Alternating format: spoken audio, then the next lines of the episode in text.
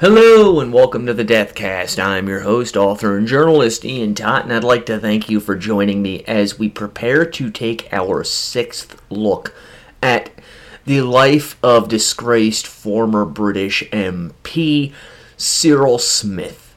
Now, before we get into it, as always, I have the normal show notes if you'd like to follow me on social media. Just search for the Deathcast, Deathcast Pod, or Deathcast Podcast. You can find me on most social media platforms under any one of those monikers. If you would like to help support the show, there are a couple of ways you can do that. First, foremost, the most easy way is to leave a five star review wherever it is that you get your favorite podcasts.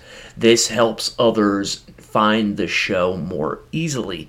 Secondly, you can go to buymeacoffee.com backslash the plus deathcast and make a one time or recurring donation to the show. No amount is too small and any amount is appreciated. Alright, now that all of that is out of the way, we're gonna dive into this mother. Get yourself something to drink, find a nice comfy chair, kick back and relax. I've got my coffee, I've got my cigarettes. Let's go into the crypt. When we left off last week, we were finishing up the 1970s and coming into the early 1980s, and we were discussing Elm Guest House, which turned out to be a hoax as far as Cyril Smith's involvement. However, I did state we were going to dive into possibly the darkest chapter in Smith's known period of abuse, that is the 1980s.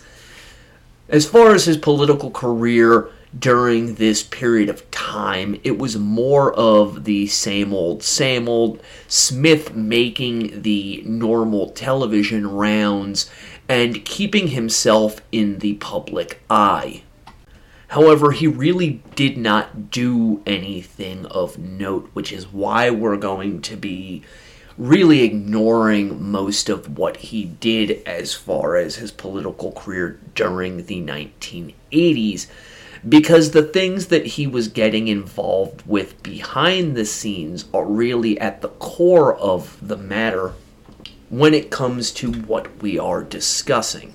Now, we have discussed Knowl View School at great length. We've also discussed some of the characters who were involved in the school since its inception in 1969 as well as the things that Smith is known to have done there. However, beginning in the late 1980s, an individual began to compile a dossier of reported abuses at the school. This was a man by the name of Martin Diggin, and it's important to note that there are different timelines for when Diggin actually became involved with the school. If you see documentaries on Knowl View, it paints the picture that Diggin was involved with Knowl View beginning at some point in the late 1970s, early 1980s. However, if you read the reports put out by the Rochdale Council, it states that he became involved with the school at some point in the late 1980s. He was basically the head social worker at the school. According to Diggin's own account, he began noticing things were amiss at the school almost instantly as there were a slew of men who would show up to the school and he would oftentimes catch them watching the boys while they were in the communal showers. Diggin has stated that he raised concerns to the headmaster of the school about this type of conduct, although it does not appear that his worries were taken into consideration. Diggin also began to take note of the fact that it appeared to him that a number of the boys were engaging in sexual activities at the Smith Street toilets, which again we covered in an earlier episode. However, unlike other individuals who worked at the school prior to Diggins' employment, he actually was concerned and alarmed over this. If you'll recall, many made note of the fact that they believed the boys were involved in these types of activities. Diggin actually spoke with boys and confirmed his suspicions, which again, it appears that he brought to the headmaster and was largely ignored. If you will recall, one of the individuals who had in fact been convicted of abuses taking place at Knowl View School was Roderick Hilton. Well, in 1989 1990, the school was alerted that Hilton was back in the area, and fairly quickly it was learned that he had been on the school grounds. This after a student was overheard telling another student that Hilton had been in their dormitory and had in fact spent the night in one of the students' rooms. I'm going to read from the report compiled by the Rochdale Council.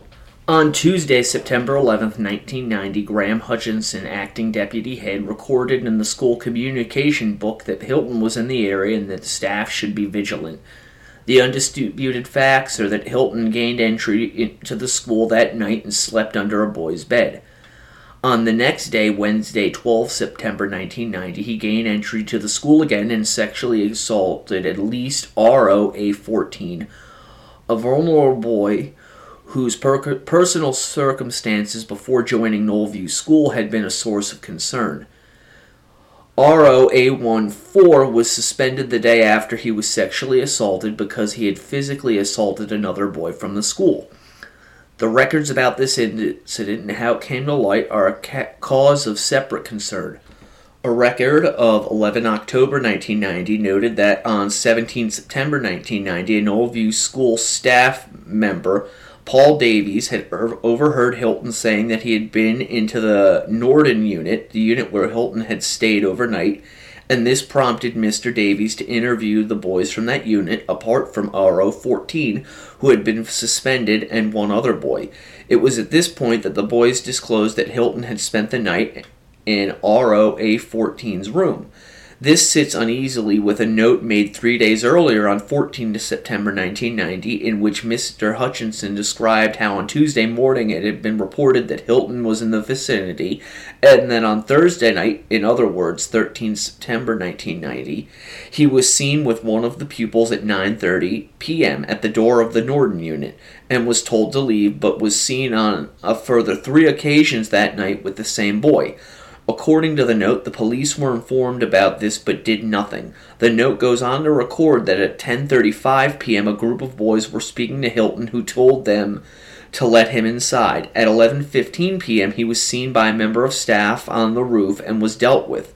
The note states that the two boys told staff that Hilton had stayed the night under RO A14's bed on Tuesday and Wednesday night and concludes with the words Rod has given ROA 16 one pound, and we believe that Rod will want his pound of fresh flesh rather than a one pound coin.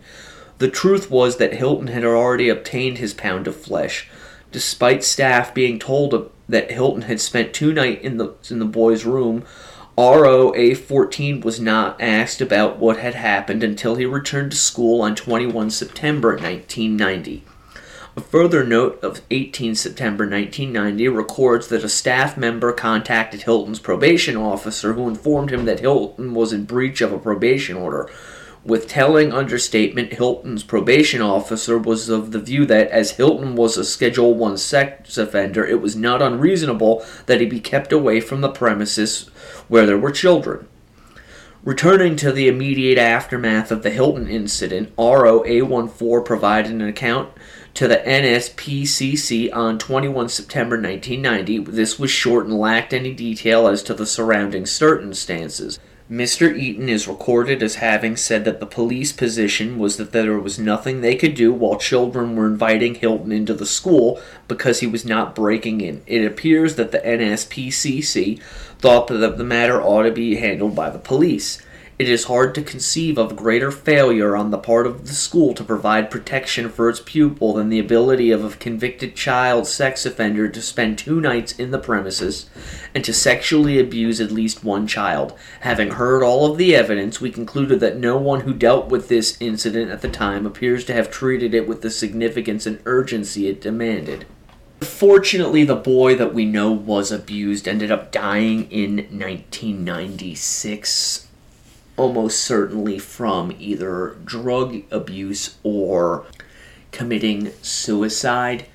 Hilton ended up getting two years probation for this. And I want to emphasize that people at the school knew that this guy was there. It wasn't like they found out about it after the fact. One individual said that he believed the boys were having a party with Hilton and saw nothing wrong with it, despite the fact that everyone who worked at the school was given specific instructions to get Hilton off the property as soon as he was encountered, as he was a known child sex offender. This gives you an idea as to the impunity that these individuals operated with. Hilton believed he could go in there and molest these boys and face really no consequences, and unfortunately, he was largely correct. There is also the fact that numerous individuals tried to place the blame for what happened on these boys who were, were molested, and that could be seen in a twofold manner. A, during that period of time, again, as I've discussed in other episodes, it was believed the child sexual abuse was a problem of the lower class, but also that many of these children were basically at fault. It works in the same way as when a woman is raped, where people will turn around and say if she hadn't dressed so provocatively or been so flirtatious, she wouldn't have been assaulted ergo she was asking for it by her manner of dress and or actions. They took this same line of thought with these children which is unfortunate and absolutely disgusting. And i know from having read interviews with many of those involved, they do feel a extreme amount of guilt and shame over having allowed these things to occur and to continue to occur.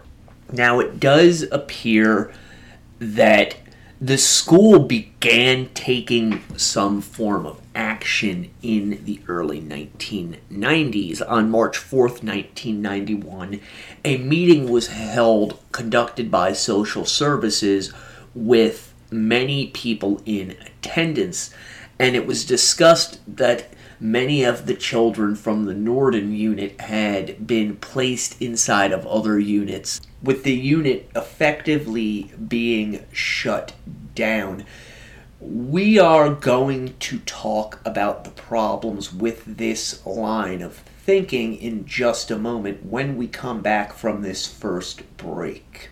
Face it, shaker bottles suck. Your protein shake always comes out clumpy and you look like an idiot using the thing. That's why I decided to ditch my shaker bottle for good and get myself a BlendJet 2 portable blender. It makes perfectly blended protein shakes in just 20 seconds. BlendJet 2 is portable, so you can blend up a smoothie at work, a protein shake at the gym, or even a margarita on the beach.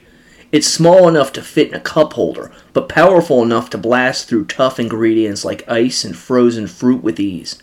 BlendJet 2 is whisper quiet, so you can make your morning smoothie without waking up the whole house and it lasts for 15 plus blends and recharges quickly via a USB C cord. Best of all, BlendJet 2 cleans itself. Just blend water and a drop of soap and you're good to go. So what are you waiting for? Go to blendjet.com and grab yours today. And be sure to use the promo code DCASTPOD to get 12% off your order and free two day shipping. No other portable blender on the market comes close to the quality, power, and innovation of the BlendJet 2. They guarantee you'll love it or your money back. Blend anytime, anywhere with the BlendJet 2 portable blender. Go to blendjet.com and use the code DCASTPOD to get 12% off your order and free two day shipping. Shop today and get the best deal ever. Again, that's blendjet.com and use promo code DCASTPOD at checkout. That's capital D, capital C, A S T, capital P O D at checkout to get 12% off and free two day shipping. And we are back. Please don't forget to look into our sponsors as they help keep this show going. Now, before the break, I was discussing what had happened in March of 1991. They had this big meeting, and it was discussed that they were moving children from the Norden unit while also not putting any other children in it because of the fact that sexual predators had basically been allowed into the building by the students. But there was more to it than that. There were a lot of cases coming out of the Norden unit of children sexually assaulting other children. This is a problem in that the school did not address the fact that the children were preying on one another and instead moved these children to different units, giving them access to a broader range of victims and allowing these children to continue with their activities unmolested, no pun intended. They also discussed the fact that at least one student had requested an AIDS test because of the abuse that he had suffered. This is important to take note of because the school had put out a report stating that they believed students from Knowl View School were at a higher risk for HIV and AIDS than students at other schools, as well as the general public at large. However, the school really didn't do anything to address these issues. The first action to come concerning Knowl View School came by an individual by the name of Philip Shepard, who was a local nurse who had taken a very special interest in sexually transmitted diseases among children. Shepard and another individual actually visited Knowl View School, at which point they learned from unnamed staff members of the sexual abuse that was occurring in and around the school naturally, Shepard was shocked by this revelation and wrote letters to both the acting headmaster as well as his subordinates. In this report that Shepard wrote, he noted that he had a very difficult time gaining access to organizations associated with the school in an effort to bring his concerns to their attention. One of the individuals that Shepard contacted was a man by the name of Ian Davey, who had been a member of the Rochdale Council. Davey stated in the Knowl View report that he w- believed he had been unaware of what was going on in Knowl View School. I know there are some people who say that's absolute BS, and it might be, however things like this tend to get compartmentalized, especially when you have people in power that are operating these rings or are involved in it, they will make certain that this information does not get to the ears of individuals who may by chance put a stop to it.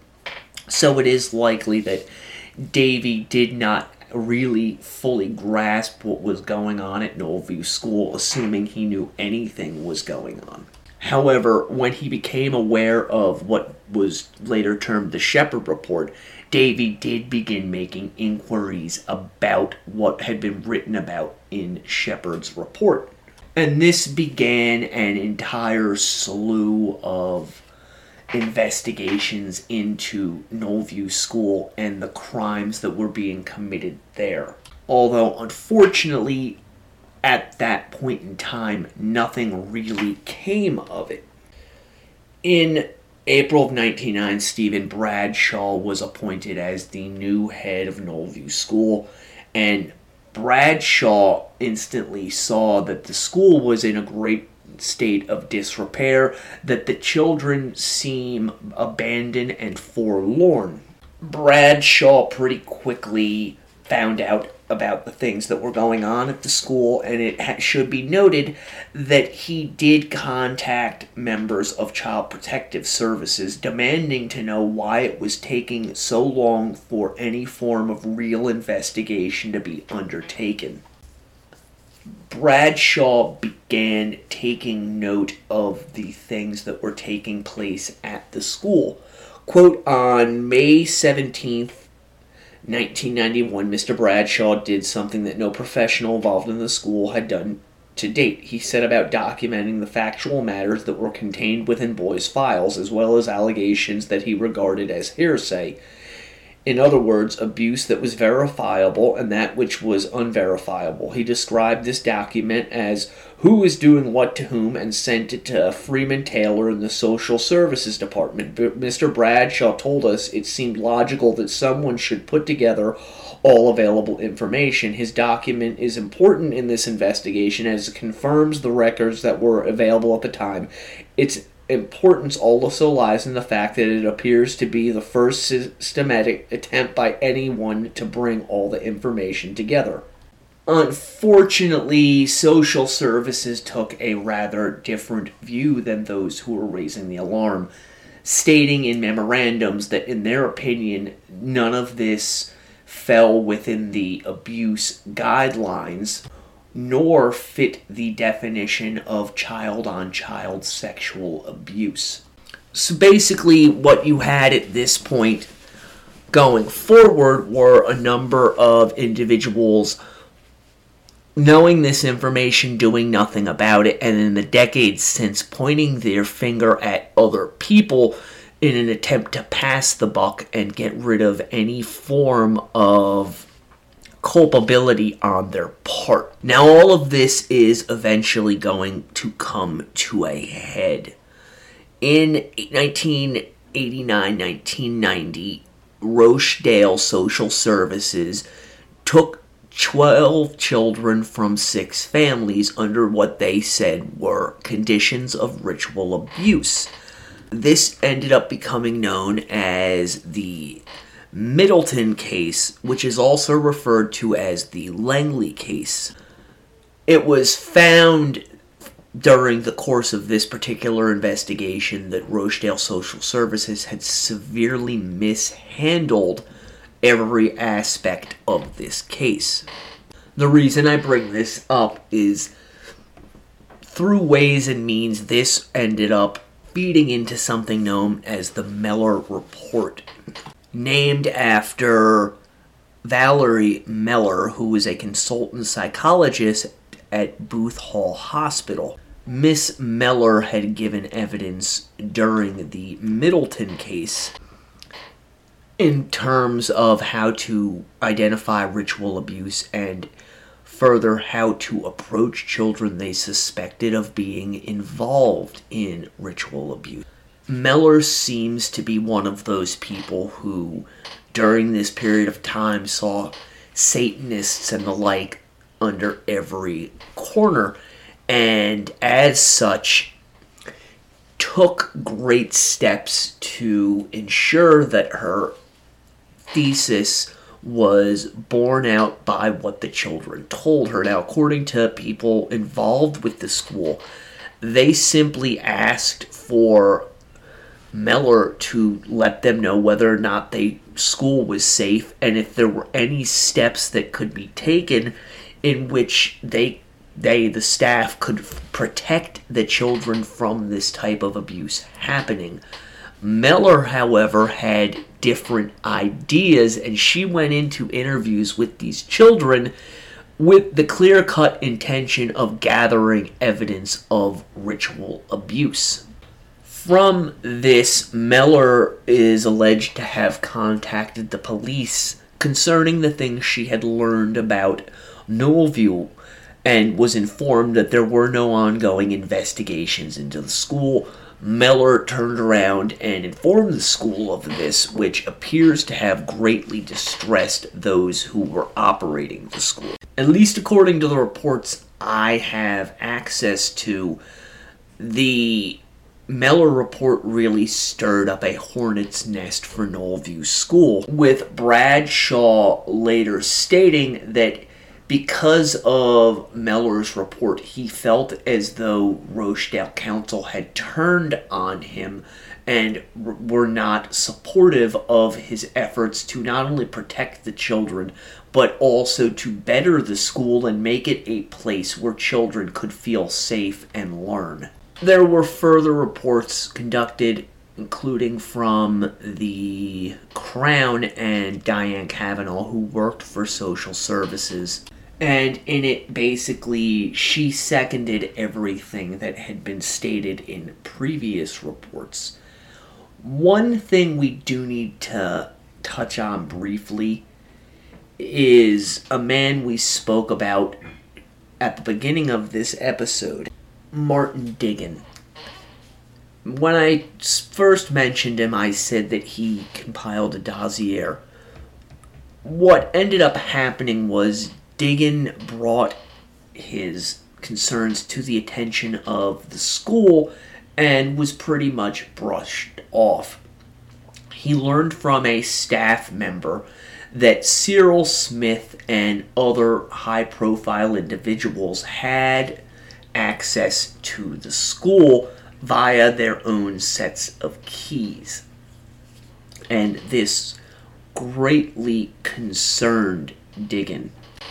So much so that he set out to write a report to the school's headmaster concerning this instance. Now, according to Diggin, he actually encountered at least one individual in the school who should not have been there, and when telling the man that he needed to leave, was pretty much brushed off. Talking to a staff member, he was informed that this individual probably gained access to the school through the headmaster's office. So, Diggins states that he went to the headmaster's office, found it unlocked, but more than that, he found the outside door leading into the headmaster's office ajar, which alarmed him greatly. And we will talk more about this right after this break. I'm on the road a lot, and it's really hard to stay properly hydrated on the road. There's so many choices between water and sports drinks, many of them filled with sugars and other chemicals that leave you feeling run down afterwards. But what if I told you there is a better solution? Liquid I.V. is the category winning hydration brand fueling your well being, and their hydration multiplier is the one product you're missing in your daily routine. In just one stick, you get five essential vitamins and two times faster hydration than water alone. Use it first thing in the morning, before a workout, when you feel run down, after a long night out, and on a long flight. One of the things I like best about the Liquid I.V. Hydration Multiplier is their delicious flavor options, such as sea berry, strawberry lemonade, Concord grape, lemon lime, pina colada, or my personal favorite, watermelon. But Liquid 4 doesn't just taste good, it's good for you. It contains five essential vitamins B3, B5, B6, B12, and vitamin C. And it has three times the electrolytes of traditional sport drinks. But best of all, Liquid I.V. is non GMO and free from gluten, dairy, and soy, which means that anybody can enjoy it, regardless of their dietary restrictions. And now, just for listeners of my show, You can get 20% off when you go to liquidiv.com and use code DCASTPOD at checkout. That's 20% off anything you order when you shop Better Hydration today using promo code DCASTPOD. So go to liquid4, that's IV.com, and use promo code capital D, capital C, A S T, capital P, O D at checkout to get 20% off your order. Liquid 4 Hydration. It's time to take your hydration needs to the next level. And we are back. So Digan is inside the office of the headmaster, finds this door ajar leading to the outside world, closes it firmly, and then turns around and sees a stack of papers on the headmaster's desk. He briefly glances at them, only to discover that they are all of the reports which have been compiled concerning abuses at Knowl View School. He ends up taking these files and ha- taking pictures of them unsure of what exactly it is that he's going to do with them before returning the files to the headmaster's desk. Well, Digan ended up going and talking with his wife of the time about this, who basically, as I understand it, told him that he would have to do whatever it is he felt right. Somehow, word of this got back to certain people, and Digan was told in no uncertain terms if you do this, you are going up against very powerful individuals, and this will be career suicide. You're most likely going to get fired if you reveal this information. Well, Digan ended up going forward with it to the press and giving them the pictures of the files that he had taken. This eventually would help Knowl View School and being closed down in 1994, but Digan ended up having serious repercussions over the disclosure of the information that he had found. He had threats made against his life, against his family. He was indeed fired, and at least according to the last published interview I saw with him, his life was still reeling from the actions that he had taken. However, he did state that he felt justified in taking these actions, and despite the hardships that he had suffered as a result of this, he would do the same thing again, which shows you the type of individual that he was. Moving further on into report, we're going to look at one area that is really the core of our subject, Cyril Smith.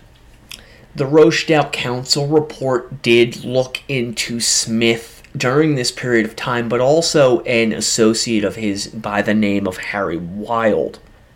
It is believed that Smith and Wild, through their unfettered access to the school by use of sets of keys would not only go into the school at night together to abuse children, but may also have let other individuals into the school for the sole purpose of allowing those individuals to abuse these children.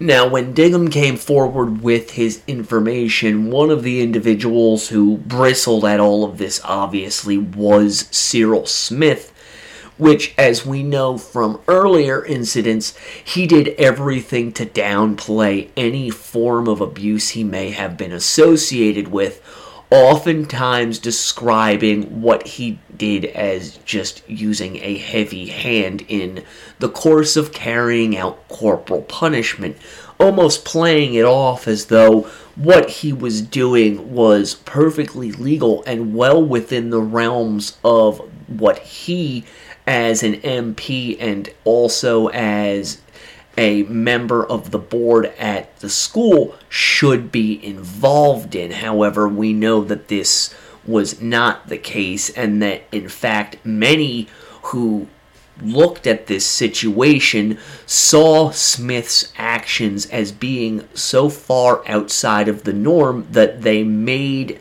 contact with the police, which again led to nothing. Now, I know that this has been a somewhat shortened episode, but I wanted to get the core of the matter concerning Cyril Smith into one singular episode, and unfortunately, it does not bring us to the one hour mark. But I am going to call it at this point because next week we're going to get into the last real important bits of Cyril Smith's life before we do the final episode concerning the allegations that came out after his death, as well as both the public and political response to these allegations. I hope you have enjoyed this episode of The Deathcast. Until next time, The Deathcast is a co production of Corpse Creek Publishing in association with Big Pond Podcasts. Stay morbid.